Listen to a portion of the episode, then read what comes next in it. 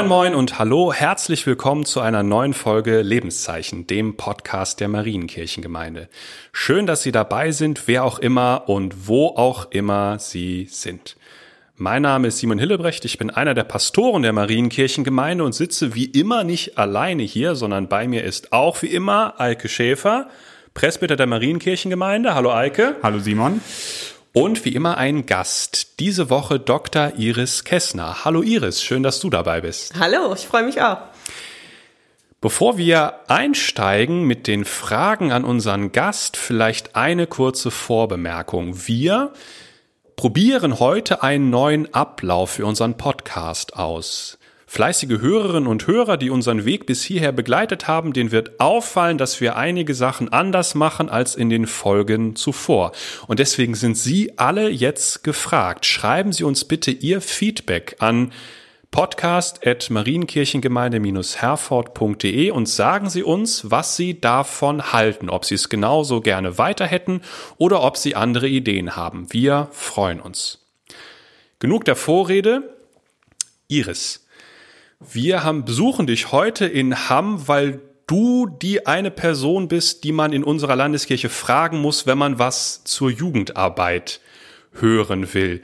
Ähm, wir beide kennen uns schon. Für unsere Hörerinnen und Hörer, Iris Kessner ist eine der Personen, die mich ausgebildet haben in der Jugendarbeit. Oh, sehr gerne sogar. Sehr gerne, auch das, das ist schön. Aber für die anderen Menschen da draußen, die dich vielleicht noch nicht kennen, was ist so das Wichtigste, was man über dich wissen muss, wenn du dich einmal kurz vorstellen müsstest? Das Wichtigste, was man über mich wissen muss, ist, dass ich ähm, vielleicht jetzt schon 50 bin. Vielleicht sollte man das ruhig wissen, wenn man äh, mich hört. Dass ich Pfarrerin bin und dass ich ähm, nach meinem Studium und Vikariat zehn Jahre lang an der Jugendkirche in Hamm wirken durfte und die mit aufbauen durfte mit einem großen Kreis von äh, engagierten jungen Leuten und auch ähm, Hauptamtlichen. Und dass ich dann jetzt ans Pädagogische Institut gegangen bin als Dozentin für Konfirmandenarbeit und dass ich sehr gerne mit Menschen zusammenarbeite. Erzähl noch mal ganz kurz deinen Weg, bevor du nach Hamm in die Jugendkirche gegangen bist. Was, wo hat es sich da überall hin verschlagen? Ja, ich bin geboren im Sauerland, wenn ich mal so weit aushole. Ähm, sehr gerne da aufgewachsen und dann erst in Bielefeld habe ich Theologie studiert dann habe ich ein Sozialsemester gemacht in einer alternativen Schule, der Glocksee-Schule in Hannover. Dann habe ich in Heidelberg weiter studiert Theologie und war ein Jahr lang in Brasilien, habe dort auch Theologie studiert und habe dann nach meinem Studium eine Doktorarbeit geschrieben ähm, zum interreligiösen Dialog. Mhm. Es war eine Feldforschung und da habe ich untersucht, wie sich das Bild des Islam verändert wenn Deutsche und Muslime Tür an Tür miteinander leben und es dort Spannend. ein muslimisches Gotteshaus gibt. Und dann warst du in Brasilien, Sao Paulo. Wie sieht, vielleicht beschreibst du erstmal, wie das kirchliche Leben in Brasilien also aussieht und dann, was man macht, wenn man Theologie in Brasilien studiert. Ja, also ähm, das war eigentlich die Entdeckung in meinem Theologiestudium. Ähm, ich habe ähm, Theologie studiert und bin da mit der Befreiungstheologie in Berührung gekommen. Mhm. Und das waren eigentlich schon so ein bisschen die Ausläufer der Befreiungstheologie. Die hatte eigentlich schon vor meinem Studium die, ähm, ihren Höhepunkt aber ähm, war da noch immer im Gespräch. Und was mich total angesprochen hat, war da dass in der Befreiungstheologie konkret damit gemacht wird, Theologie ist nicht etwas, worüber wir nachdenken, mhm. äh, worüber wir philosophieren und theologisieren, sondern ähm, Theologie ist etwas, was konkret mit den Menschen werden muss. Und Gott ist einer, der nicht nur sich anbeten lässt und fernab unserer Welt ist, sondern Gott ist einer, der was mit den Verhältnissen unserer Welt wirklich auch zu tun hat. Und ähm, Kirche kann eben auch dazu befähigen, dass Menschen ihr Leben selbst in die Hand nehmen, dass sie unter dem Licht des Evangeliums nochmal mhm. anfangen, eigene Wege zu gehen.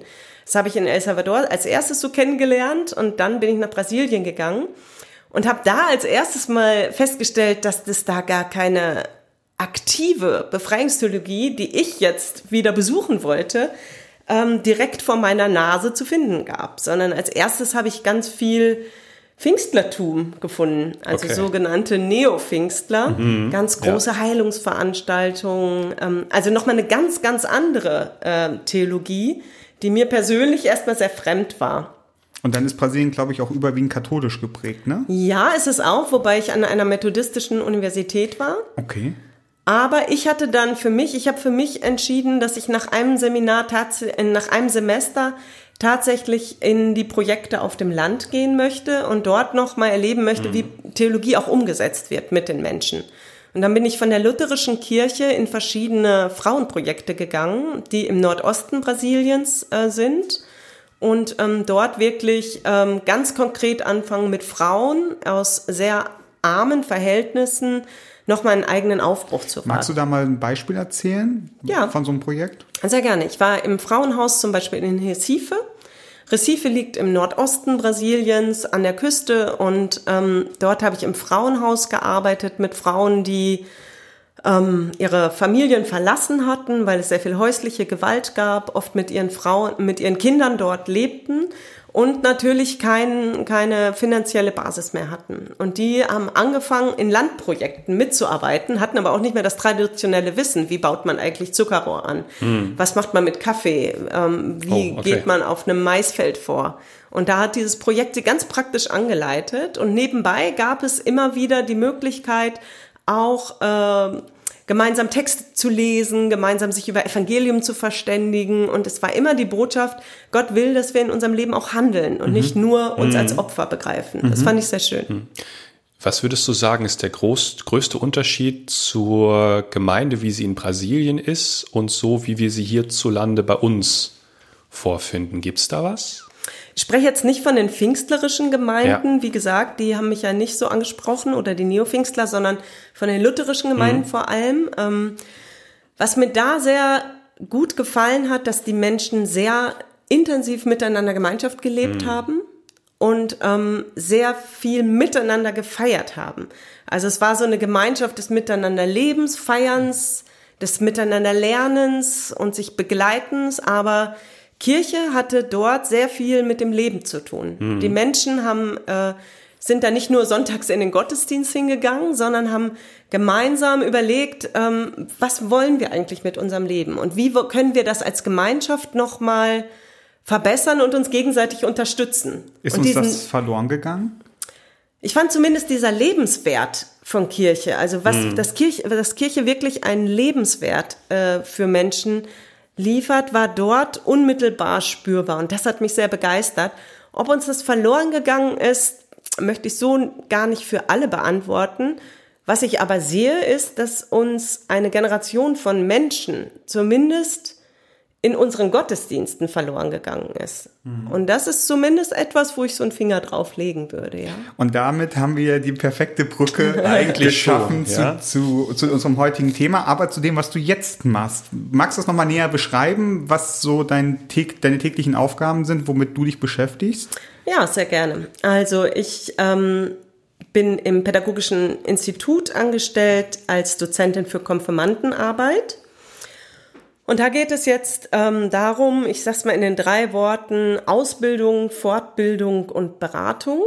Ausbildung ist die Ausbildung der äh, nachfolgenden Pfarrer- und Pfarrerinnen-Generation, so wie der Simon ein äh, ganz tolles Beispiel von Vikar war, darf ich die Vikarinnen und Vikare drei Wochen ähm, in Konfirmandenarbeit mit ausbilden und begleiten.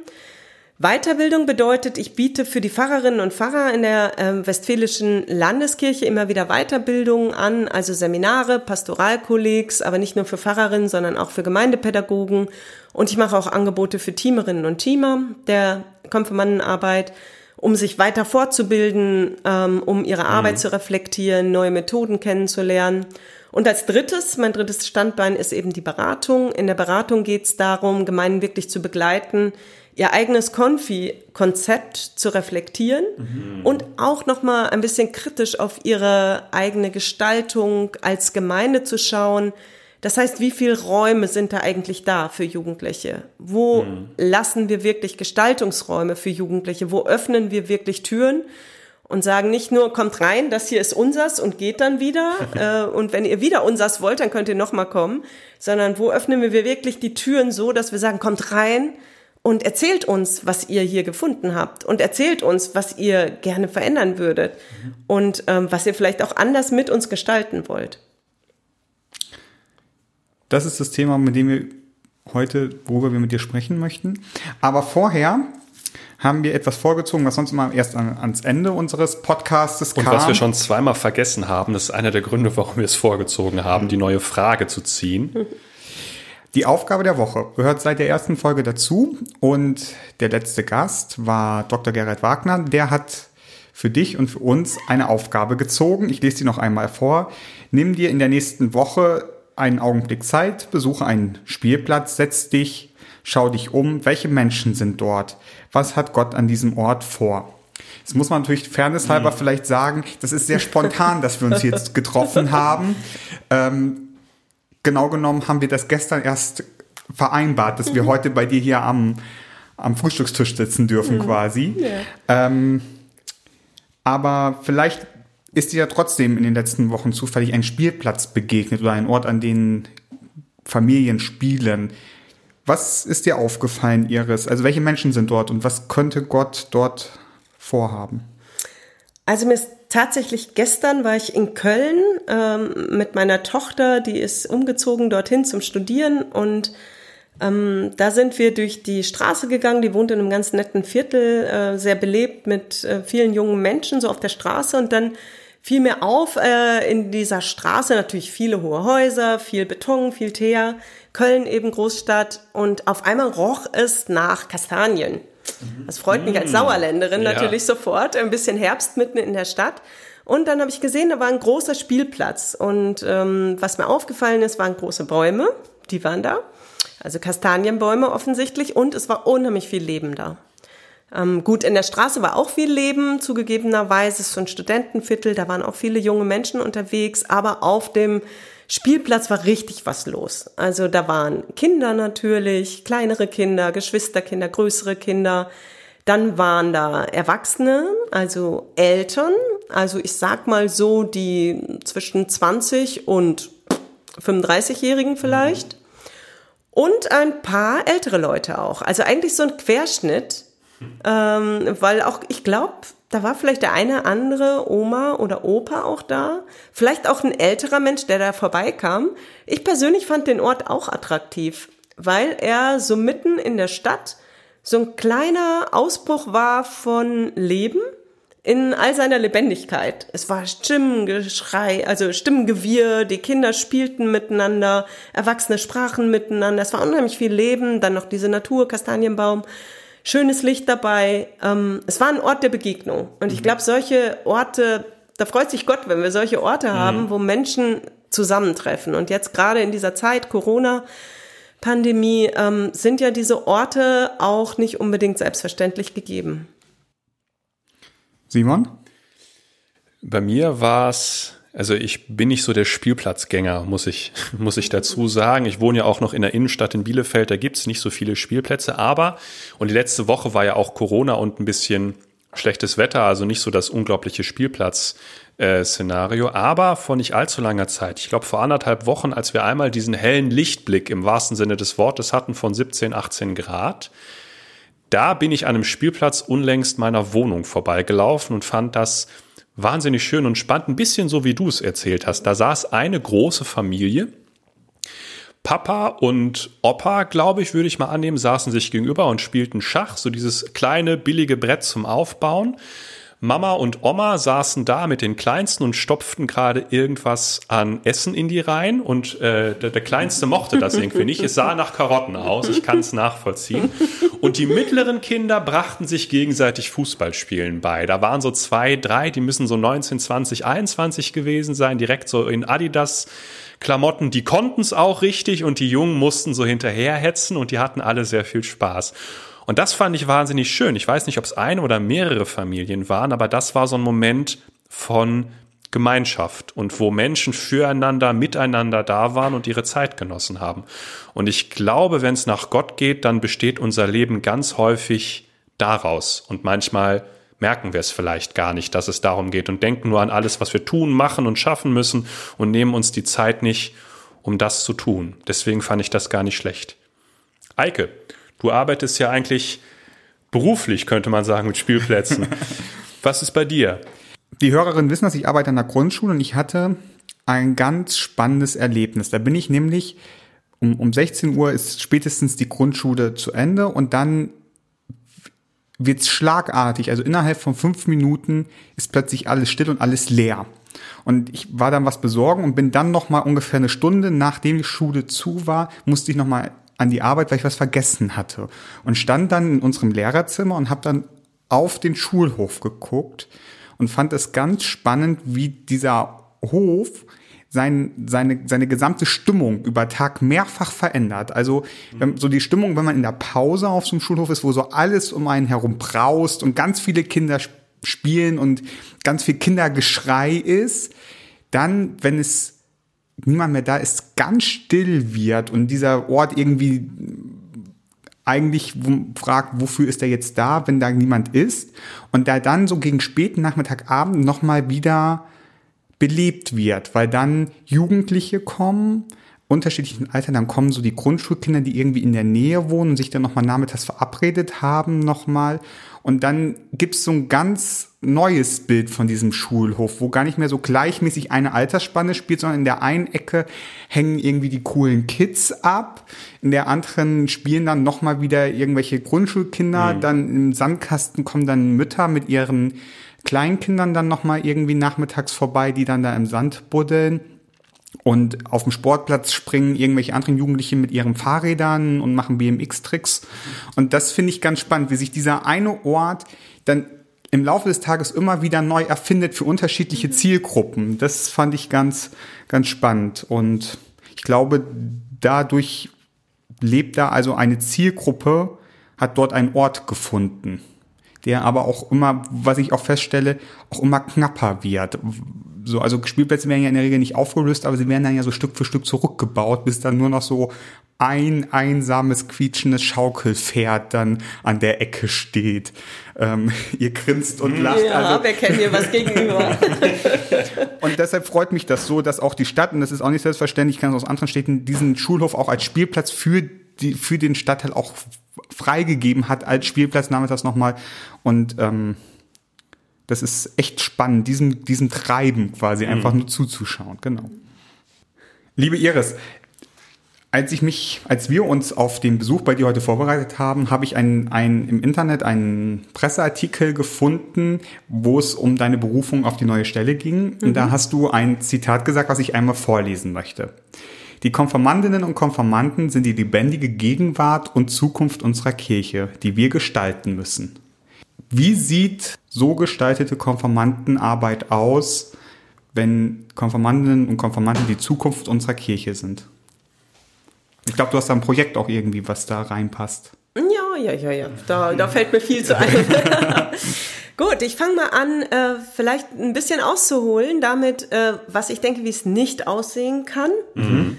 Nämlich ähm, die ersten Tage, als ich Vikariat gemacht habe in meiner Vikariatsgemeinde, weiß ich noch, ich wurde, ähm, ich bin in einen Gottesdienst gegangen, habe mich hinten reingesetzt und da war eine Presbyterin, ganz nette Frau, hat sich so zu mir gesetzt und hat gesagt, ja, Sie gucken sich heute den Gottesdienst an, wie schön, ist unsere Gemeinde hier. Ich muss Ihnen sofort sagen, da vorne, da sitzen die Konfirmanden. Auf die dürfen Sie nicht gucken. Die machen alles falsch, die haben überhaupt keine Ahnung und stören nur. Oh, okay.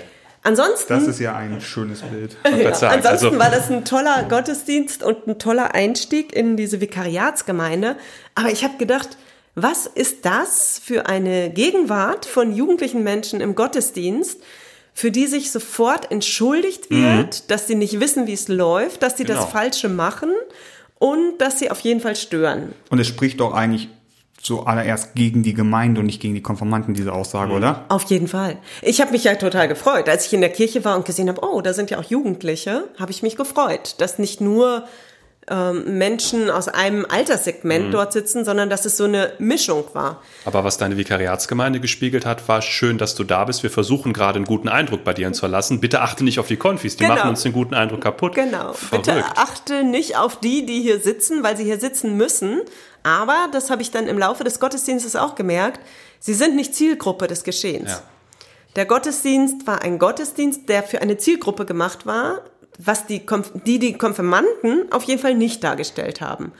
Und deswegen fand ich es ganz einleuchtend, dass die sich auch nicht äh, konform verhalten haben, weil sie fühlten sich auch sehr wenig angesprochen. Was haben sie gemacht? Ach ja, weißt du ganz, noch? noch nicht mal schlimme Sachen, würde ich sagen. Irgendwelche Kapuzen auf dem Kopf aufbehalten, was schon als sehr störend empfunden wurde oder äh, nicht aufgestanden an den passenden Stellen, äh, mhm. nicht gut mitgesungen, miteinander geredet. So die üblichen Sachen, wenn man einfach mit sich beschäftigt ist und nicht mit der Veranstaltung, die mhm. da läuft.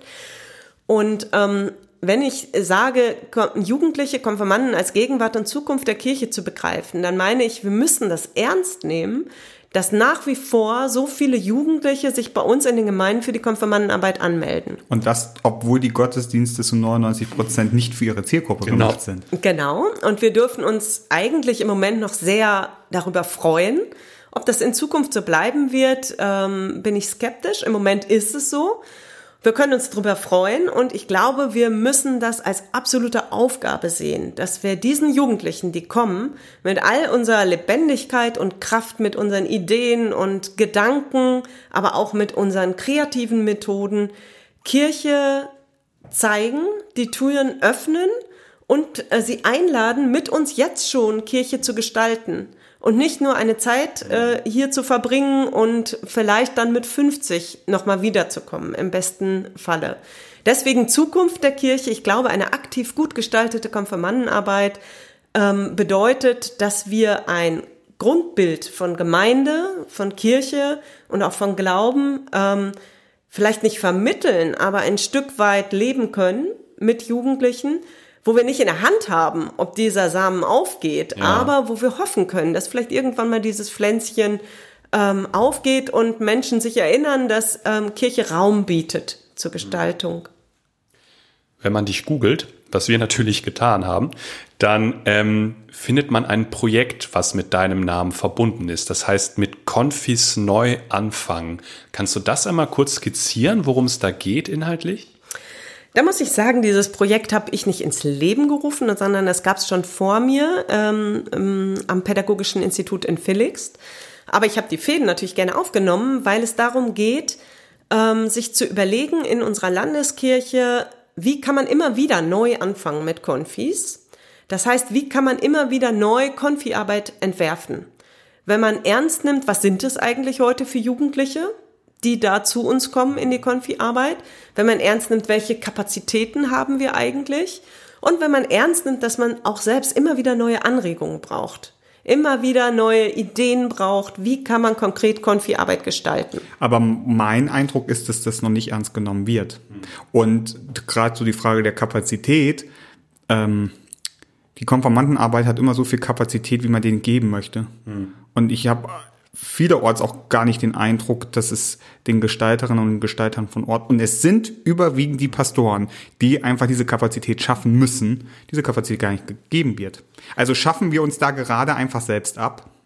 Also ich sag mal so, im Moment haben wir diese Jugendlichen, die uns kommen, zu uns kommen und es ist eine wahnsinnig tolle Chance, mit ihnen wirklich lebendig Kirche zu gestalten. Ich verstehe bei den Pfarrerinnen und Pfarrern, dass sie viele Altersgruppen in ihrer äh, Zielgruppe haben und auch viele, viele Aufgaben haben. Mhm. Konfirmandenarbeit ist davon nur eins, das weiß ich. Und ich erlebe viele sehr bemühte und engagierte Pfarrerinnen und Pfarrer. Also das muss ich auf jeden Fall auch betonen jetzt in dieser Erfahrung äh, meiner Zeit am Pädagogischen Institut.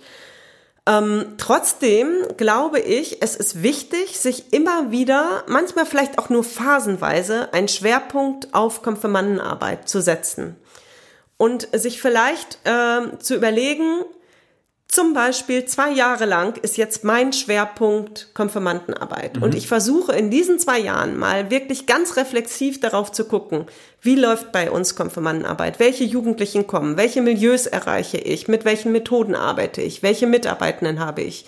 und daraufhin mein Konzept vielleicht nochmal zu verändern, neue Einstellungen zu machen und daraufhin ähm, die Konfirmandenarbeit nochmal neu einzurichten. Und wenn ich das gemacht habe, glaube ich, dass meine Konfirmandenarbeit dann auch wieder eine gute Struktur finden kann, ähm, vielleicht ein solides Fundament haben kann, dann auch wieder äh, in, ins Laufen zu kommen, ohne dass ich diese Zeit, die ich da investiert habe, dauerhaft immer gleich mhm. investieren mhm. müsste. Und deswegen würde ich da ähm, sagen, wir müssen investieren, auch an Zeit. Aber natürlich müssen wir auch immer wieder mit unseren Grenzen arbeiten. Und wichtig dabei ist, glaube ich, nochmal zu sehen, es sind nicht nur die Pfarrerinnen und Pfarrer, die alleine die Konfirmandenarbeit, Konfirmandinnenarbeit gestalten, sondern ähm, Konfirmandinnen und Konfirmanden sagen in den Umfragen, ganz toll an Konfirmandenarbeit ist, wenn da nicht nur ein Verantwortlicher ist. Ja sondern wenn da vielleicht noch Menschen aus der Jugendarbeit auftauchen oder im besten Falle auch noch Teamerinnen und Teamer, also Ehrenamtliche in der Konfirmandenarbeit, die die mitgestalten, weil die können Bindeglied sein, die können ähm, zwischen äh, nah nochmal an den Konfis sein, können aber auch Verantwortung übernehmen. Und wenn die geschult und ausgebildet sind, können die natürlich auch ganz viel Verantwortung mit übernehmen. Mhm. Das heißt, es ich will auch ein bisschen weg von diesem Bild, der Pfarrer muss alleine die Konfirmandenarbeit ja. machen, sondern das Beste wäre, ausgebildete Teams zu haben, die mhm. diese Konfirmandenarbeit in einem gut aufgestellten Konzept ähm, durchführen würden. Wir haben jetzt das Kapitel aber noch gar nicht wieder zugemacht mit Konfis neu anfangen. Was? Das stimmt, genau. Ähm, wir waren dabei hängen geblieben, dass es darum geht, immer wieder neue Ideen, ähm, neue Themen und neue Räume zu entwickeln für Konfi-Arbeit. Dazu wurde dieses Projekt eingerichtet. Es gibt eine Projektgruppe, die sich im Jahr mehrfach trifft und dann immer einen Projekttag vorbereitet. Ein Projekttag mit Konfis neu anfangen, der jedes Jahr ein anderes Thema hat. Und dieses Jahr, das ist jetzt ein guter Werbeblock für mich, ist der nächste äh, Projekttag mit Confis Neuanfang, nämlich am 21.11. und der ist digital. Man mhm, muss also noch mega. nicht mal nach Felix reisen, sondern kann per Zoom teilnehmen. Und der findet statt äh, von 10 Uhr bis 13.30 Uhr als Zoom-Konferenz. Und da geht es genau darum, wie können wir eigentlich Glaube in der Konfi-Arbeit lebendig machen? Wie können wir Räume dafür eröffnen, dass wir nicht nur unterrichten, dass wir nicht nur ähm, das Vortragsgespräch pflegen in, im Konfi-Unterricht, sondern dass wir miteinander auch Spiritualität und Glauben leben.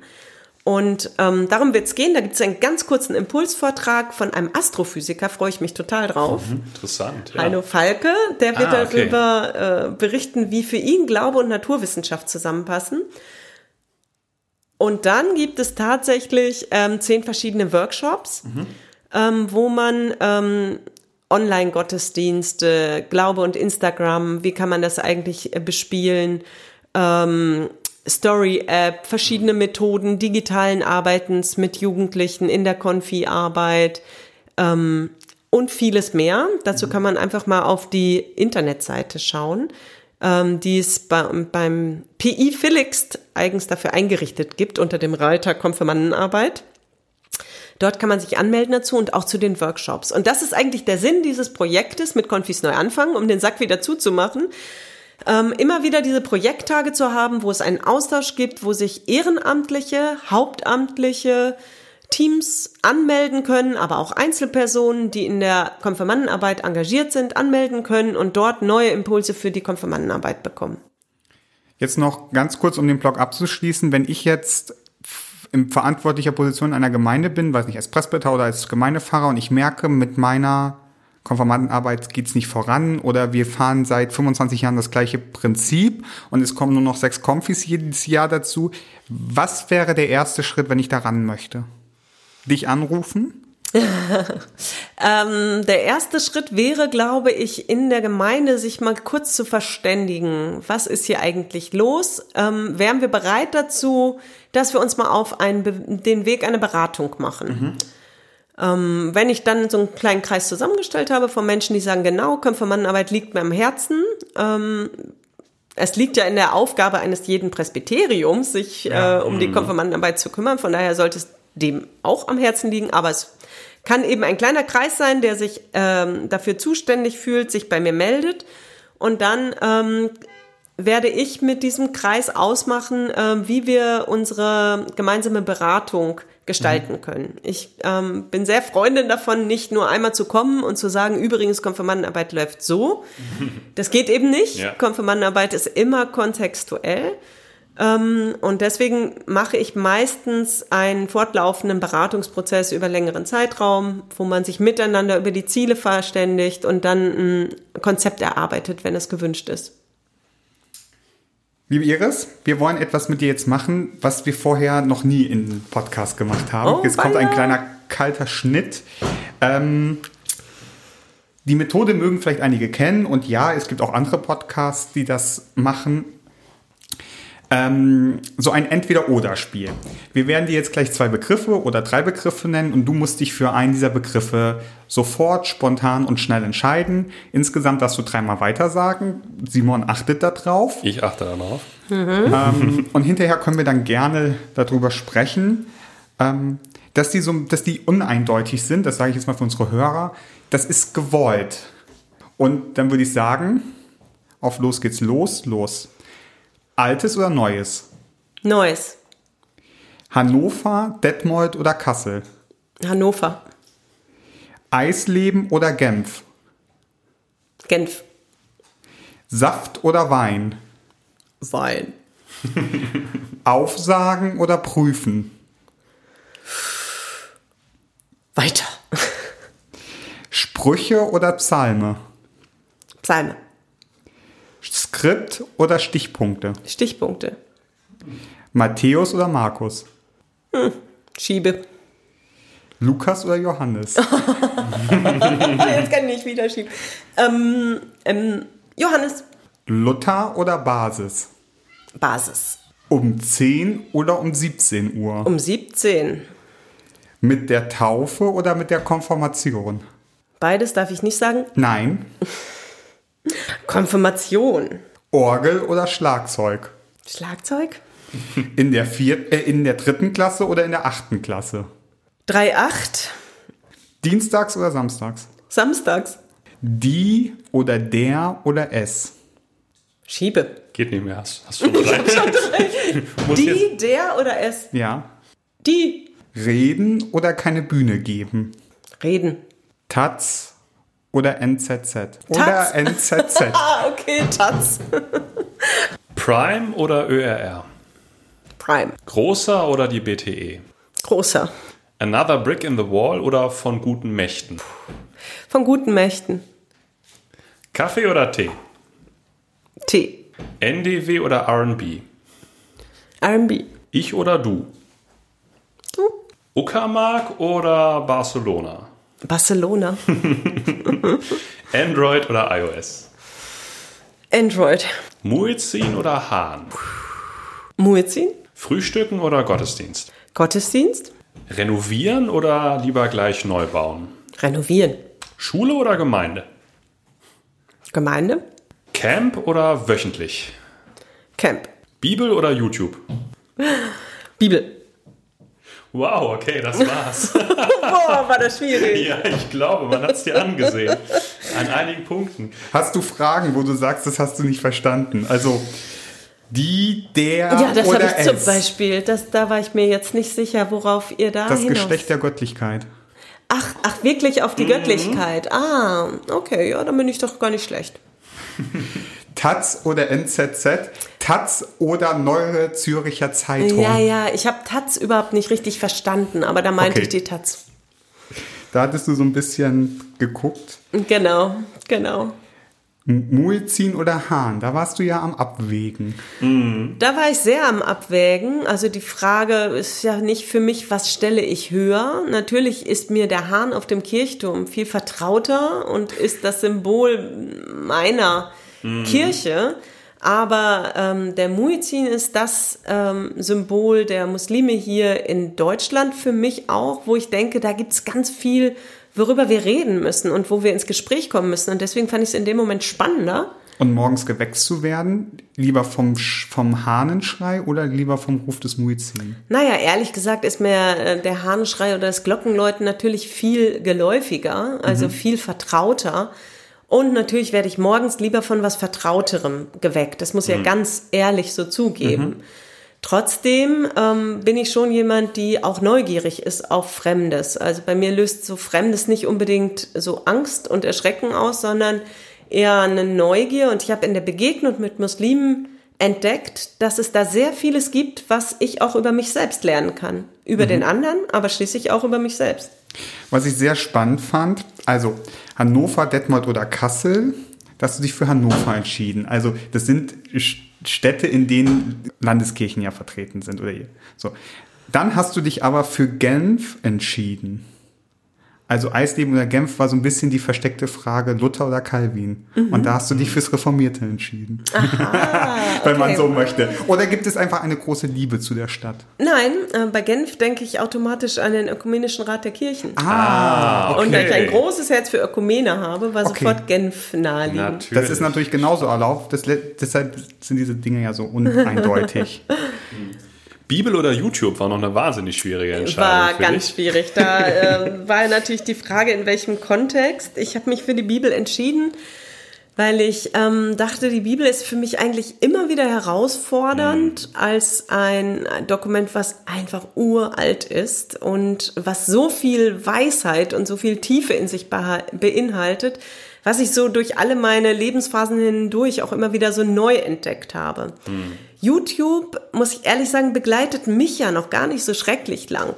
Biografisch begleitet mich YouTube vielleicht zehn Jahre, 15, ja, sagt mal, wie lange begleitet Wahrscheinlich auch so um den Dreh. Ich kann mich noch an das ganz alte YouTube-Design erinnern. Da muss ich so, ja, das ein bisschen mehr als zehn Jahre muss das her sein, tatsächlich. Und ich sehe da natürlich Riesenmöglichkeiten bei YouTube und ich finde es total faszinierend, äh, was da für, für äh, Türen sich auch öffnen. Ähm, aber ich, ich ähm, habe noch nicht so viele Erfahrungen damit gemacht wie mit der Bibel. Von daher habe ich dann wirklich gesagt, Völlig hey Bibel. ja. Auf die Frage Schlagzeug oder Orgel hast du Schlagzeug geantwortet, dich dann aber für von guten Mächten entschieden. Ja, ja, genau. Es ist ja schön, dass ich da unterschiedliche Fragen hatte oder dass ich ein bisschen variieren kann. Ich würde nie im Leben sagen, dass ich keine Orgelmusik mag. Ich kann mich wirklich in, in die Kirche setzen, in einen Gottesdienst setzen und mich unheimlich freuen an Orgelmusik. Gleichzeitig habe ich mich in dem Moment für Schlagzeug entschieden, weil ich ähm, das Schlagzeug im Gottesdienst als äh, ein, ein so neues Element erlebt habe. In meiner Zeit als Jugendkirchenpfarrerin habe ich Musik als so eine tolle Brücke nochmal erlebt, um auch äh, zu anderen Altersgruppen, zu anderen Milieus einen Zugang zu finden. Und da war für mich dieses Schlagzeug wirklich so ein Aha-Moment. Ist, ist Orgel nicht, also so schön Orgelmusik auch ist, aber nicht auch einfach das Musikinstrument der Kirche, was am zielgruppenfernsten ist für eine junge Zielgruppe? Ich glaube ja. Ich glaube, das muss man so bestätigen und das bestätigen auch so die Umfragen bei Konfis bundesweit, dass die Konfis auf die Frage, was gefällt ihnen eigentlich nicht am Gottesdienst, als erstes sagen Musik. Das ist die Musik für einen ganz anderen Musikgeschmack. Obwohl ich glaube, manche können sie auch mal einen Moment ergriffen sein von einer Orgel, die losschmettert. Ja, Aber das nicht jeden. Sonntag die ganze Zeit. und so. nicht ausschließlich. Ja. Ähm, und die anderen Sachen sind eben ästhetische Gestaltungen ähm, der oft der Kirchen, aber auch äh, die Sprache eines Gottesdienstes, die Länge einer Predigt und die Sprache in der Predigt. Das sind alles noch weitere ähm, so Gründe, weswegen Gottesdienst als fremd empfunden wird. Aber die Orgel und die Musik ist ein großes Argument. Ich glaube, wir wälzen dieses Thema jetzt auch nicht weiter künstlich in die Länge, aber du hast noch jemanden mitgebracht, liebe Iris, die sich ganz still und heimlich zu uns an den Tisch gesetzt hat. Jetzt müssen wir aber einmal ganz kurz, und das probieren wir jetzt einfach mal eben, das Mikrofon noch mal eben so ein bisschen einrichten. Zieh das mal bitte, liebe Jule, mal zu dir. So, dass du so, so ein bisschen mehr als eine Faustbreit Abstand dazu hast. Und dann, hallo, wer bist du Hallo. denn? Ähm, ja, ich bin Jule und 23 Jahre alt und studiere Theologie auf Pfarramt. Und was ist die Verbindung zwischen euch? Ähm, die Verbindung zwischen uns ist, dass ich m, nach meinem Konfi-Unterricht irgendwann die Jugendkirche in Hamm kennengelernt habe und ähm, direkt eingeladen wurde zur Gartenparty bei Iris, wo ich die ähm, Teamer dann alle kennenlernen konnte, weil ich schräg gegenüber gewohnt habe. Perfekt. Und äh, ja, dann bin ich so in die Jugendkirche gekommen und das ist eigentlich unsere Verbindung, weil ich dann da so fünf, sechs Jahre ehrenamtlich mitgearbeitet habe. Ich muss dich gerade noch mal bitten, kipp noch mal so ein bisschen das Mikrofon zu dir zum Mund, so ein bisschen hoch. Genau. Ja, jetzt hat's einmal, genau. Super. Ähm, was ist denn die Jugendkirche? Also ich glaube, das müssen wir noch, das, das Erklären, müsst ihr ja. beiden noch mal, ich kenne das gar nicht, ich habe davon heute das erste Mal gehört auf der Hinfahrt hierher. Davon müsst ihr jetzt mal eben berichten, was das ist. Jugendkirche ist in Hamm ein, äh, eine Kirche tatsächlich, die einen Fokus gesetzt hat auf Jugendliche. Das heißt, die mal abgewichen ist davon zu sagen, wir sind immer die richtige Kirche für alle Altersgruppen, auch wenn nicht alle kommen, sondern ähm, die gesagt hat, wir machen an einer Stelle hier im Kirchenkreis mal ernst und widmen ein ganzes Gebäude mit der gesamten Nutzung, mit einer hauptamtlichen Fachstelle, mit einer sozialpädagogischen Fachstelle und mit einer Kirchenmusikerstelle zur Hälfte dieser Jugendkirche. Und das ist, wie muss man sich das vorstellen? Das ist eine Schön. Eine, eine neue Kirche, eine alte Kirche, ein 70er Jahre Funktionsbau. Das ist eine ganz alte Kirche, ähm, die früher, also aus der Barockzeit. Und da wurden die ganzen alten, schönen blauen Kirchenbänke mit Verzierungen alle rausgemacht. Und dann wurde es praktischer gemacht mit Hockern, damit man die eben ganz vielseitig nutzen kann, damit man vielleicht mal eine gestaltete Mitte machen kann oder einen zentrierten Gottesdienst in der Mitte oder halt vorne am Altar, also mit ganz vielen verschiedenen Möglichkeiten. Der Rest ist natürlich so geblieben, also das schöne Blaue mit der Stuckverzierung ist vorne im Altarraum immer noch so, aber der Rest hat sich doch verändert. Und wie sieht die, wie sieht, wie sieht das, was, was passiert da in der Jugendkirche? Also jeden Sonntag um 10 Uhr ein Gottesdienst für Zielgruppe Jugendliche oder, weiß ich nicht, der Genau nicht. hiesige, hiesige BMX-Club trifft sich dort oder Nein, Die Gottesdienste Nee. sind natürlich um 9.30 Uhr. Täglich. Täglich, genau, richtig. Ähm, nee, also einmal im Monat, so um 17 Uhr sonntags, ist dann ein Gottesdienst. Die sind eigentlich eher themenorientiert anstatt ähm, am Kirchenjahr. Und ähm, am 25. Dezember ist auch immer ein großer Weihnachtsjugendgottesdienst, wo immer super viele Leute kommen. Und ansonsten gibt's auch verschiedene Kulturveranstaltungen. Es gab auch Konzerte schon da, ähm, von Samuel Hafs zum Beispiel. Ja, und sonst treffen wir uns immer dienstags und planen Gottesdienste oder Veranstaltungen. Und dann gibt's natürlich auch noch die Band, die da probt. Iris? ja, wenn ich Du so was meldest Ich muss dazu noch mal sagen. Ja, genau. Ähm, wichtig ist mir zu sagen, die Jugendkirche ist eben genauso entstanden. Also ähm, ich bin da hingekommen, auch im Entsendungsdienst, so wie Simon jetzt gerade unterwegs ist. Ähm, und damals war das so ein Wanderzirkus Okay. durch die Gemeinden. Also ein mobiles Projekt, ähm, wo versucht wurde, Jugendgottesdienste im ganzen Kirchenkreis zu etablieren. Das heißt, wir sind mit einem Team losgezogen. Das ist vor meiner Zeit sogar noch losgegangen. Da ist ein Team losgezogen durch die Gemeinden, hat gefragt, welche Jugendlichen haben Lust mitzumachen bei einem Jugendgottesdienst. Und dann wurden die Konfis, aber auch Jugendliche der Gemeinden eingeladen, einen anderen Gottesdienst mal zu feiern. Und dieses Projekt hatte so viel Anklang gefunden, dass dann schließlich klar war, hier im Kirchenkreis, dafür sollten wir einen festen Ort haben. Und dafür wurde dann eben meine Fahrstelle damals auch eingerichtet, dass wir wirklich mit voller Power mal sagen können, wir öffnen die Türen für Jugendliche. Wir machen mal hier eine Kirche, die nicht versucht, allen Altersspannen gleichzeitig gerecht zu werden, sondern wirklich Jugendlichen die Möglichkeit zu geben, hier mitzugestalten, von vorne bis hinten. Ein Gottesdienst von vorne, vom Thema, wie Jule schon gesagt hat, ähm, auszudenken, aber dann auch zu inszenieren und auch schließlich darzubringen, also dazu bieten, also auch wirklich zu predigen oder auch Gebete zu formulieren, aber auch das ganze Technik-Know-how, Jugendkultur damit reinzubringen. Natürlich viel besser als wir äh, Theologen das dann irgendwann auch äh, so abspüren können, können das Jugendliche, wenn wir sie mit hineinnehmen in dieses Geschehen, viel besser selbst machen. Und das ist dort an diesem Punkt total spürbar und sichtbar. Wer ist der Motor von diesem, von, von dem, was dort passiert? Also es klingt so ein bisschen auch nach Selbstverwaltung. Also da gibt es zwar eine, oder, oder alle macht den Pastoren. Nee, also, Nee. nee. Nein. nee, also, ähm, wie gesagt, man war dann da immer in so einer großen Gruppe dienstags und dann konnte jeder sagen, ich möchte mal einen Gottesdienst zu dem Thema Gentechnik zum Beispiel oder so und dann hat ein anderer sich einen anderen Gottesdienst gewünscht und dann hat man versucht, irgendwie möglichst viele Gottesdienste unterzubringen zu den Themen, die gewünscht wurden.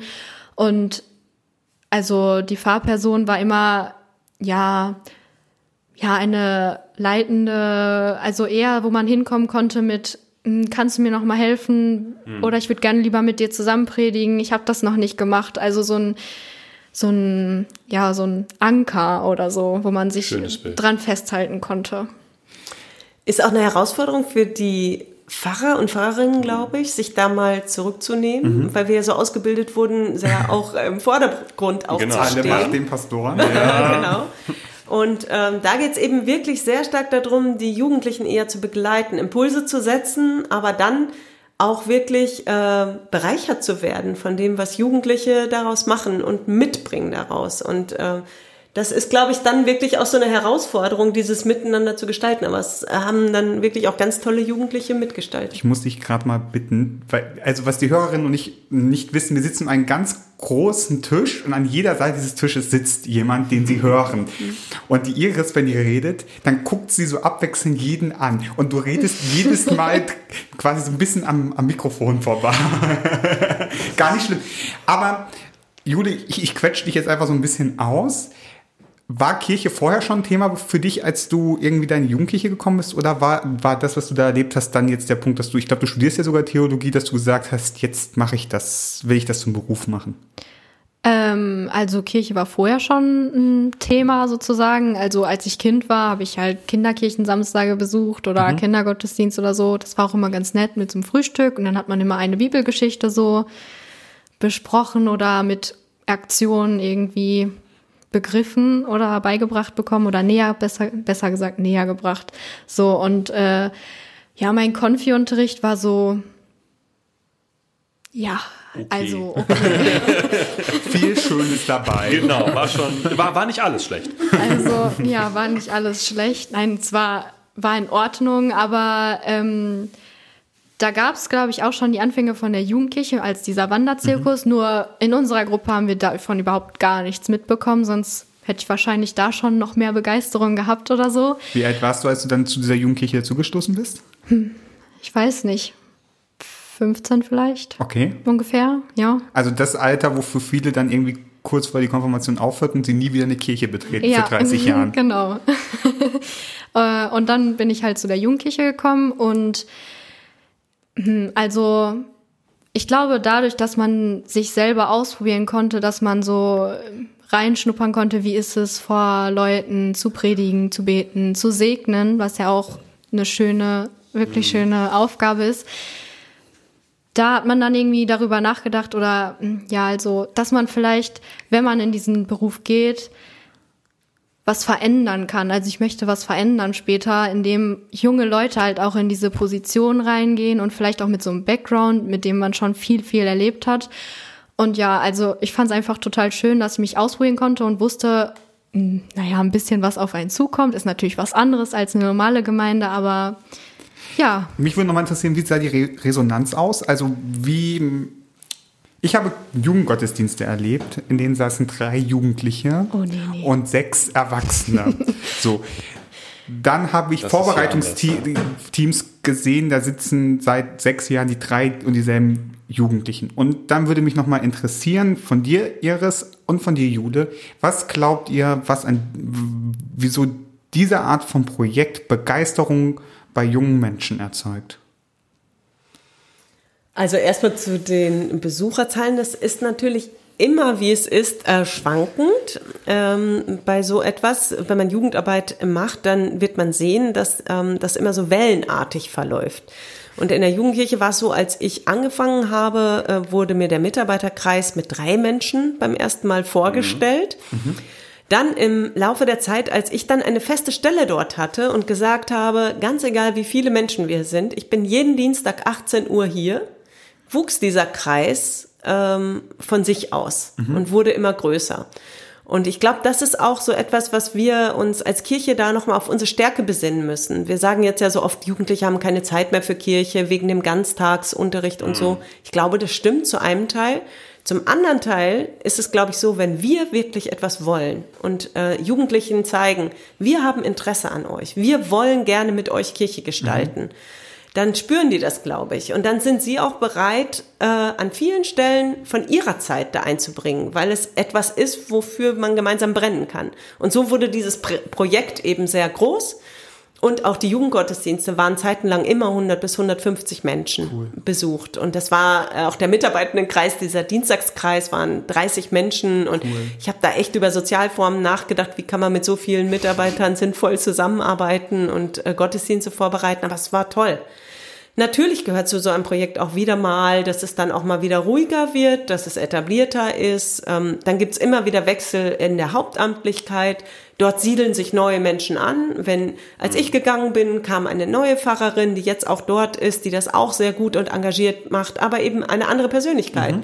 Da siedeln sich jetzt wieder neue Jugendliche an und das braucht wieder mehr Zeit und da ist ein Umbruch auf jeden Fall. Aber wichtig dabei ist, wenn du fragst nach den Zahlen, Wichtig dabei ist, dass eine gute Struktur dem zugrunde liegt. Mhm. Diese Struktur liegt hier im Kirchenkreis. Das ist eine kreiskirchliche Fahrstelle.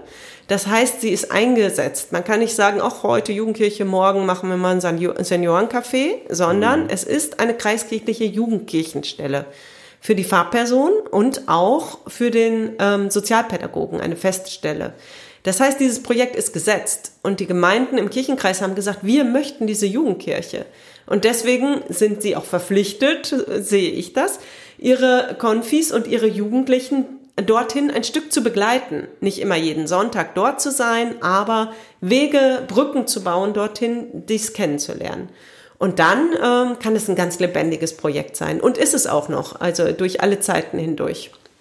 Jule, was glaubst du, also wenn, wenn du mal zurückdenkst, ähm, in der Zeit, als du ganz, also du wohnst jetzt, wo wohnst du jetzt? Du bist ja, bist ja gar nicht mehr in Hamm, ne? Also wieder. wieder, okay. Ja. Ähm, wenn du zurückdenkst, was, was hat dich damals und was glaubst du, was begeistert junge Menschen, da in dem Projekt mitzuwirken?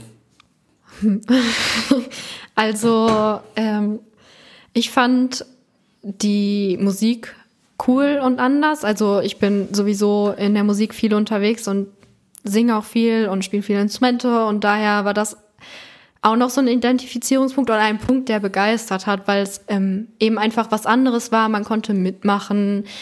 Ähm, alle Leute in der Gemeinde haben wirklich mitgesungen, weil denen vorher die Lieder so ein bisschen gezeigt wurden, dass der auch, also in meiner Gemeinde, wo ich Konfi-Unterricht hatte, hat halt fast keiner mehr mitgesungen. So, und das ist halt auch schade, weil das ist sowas Schönes in den Gottesdiensten. Mhm.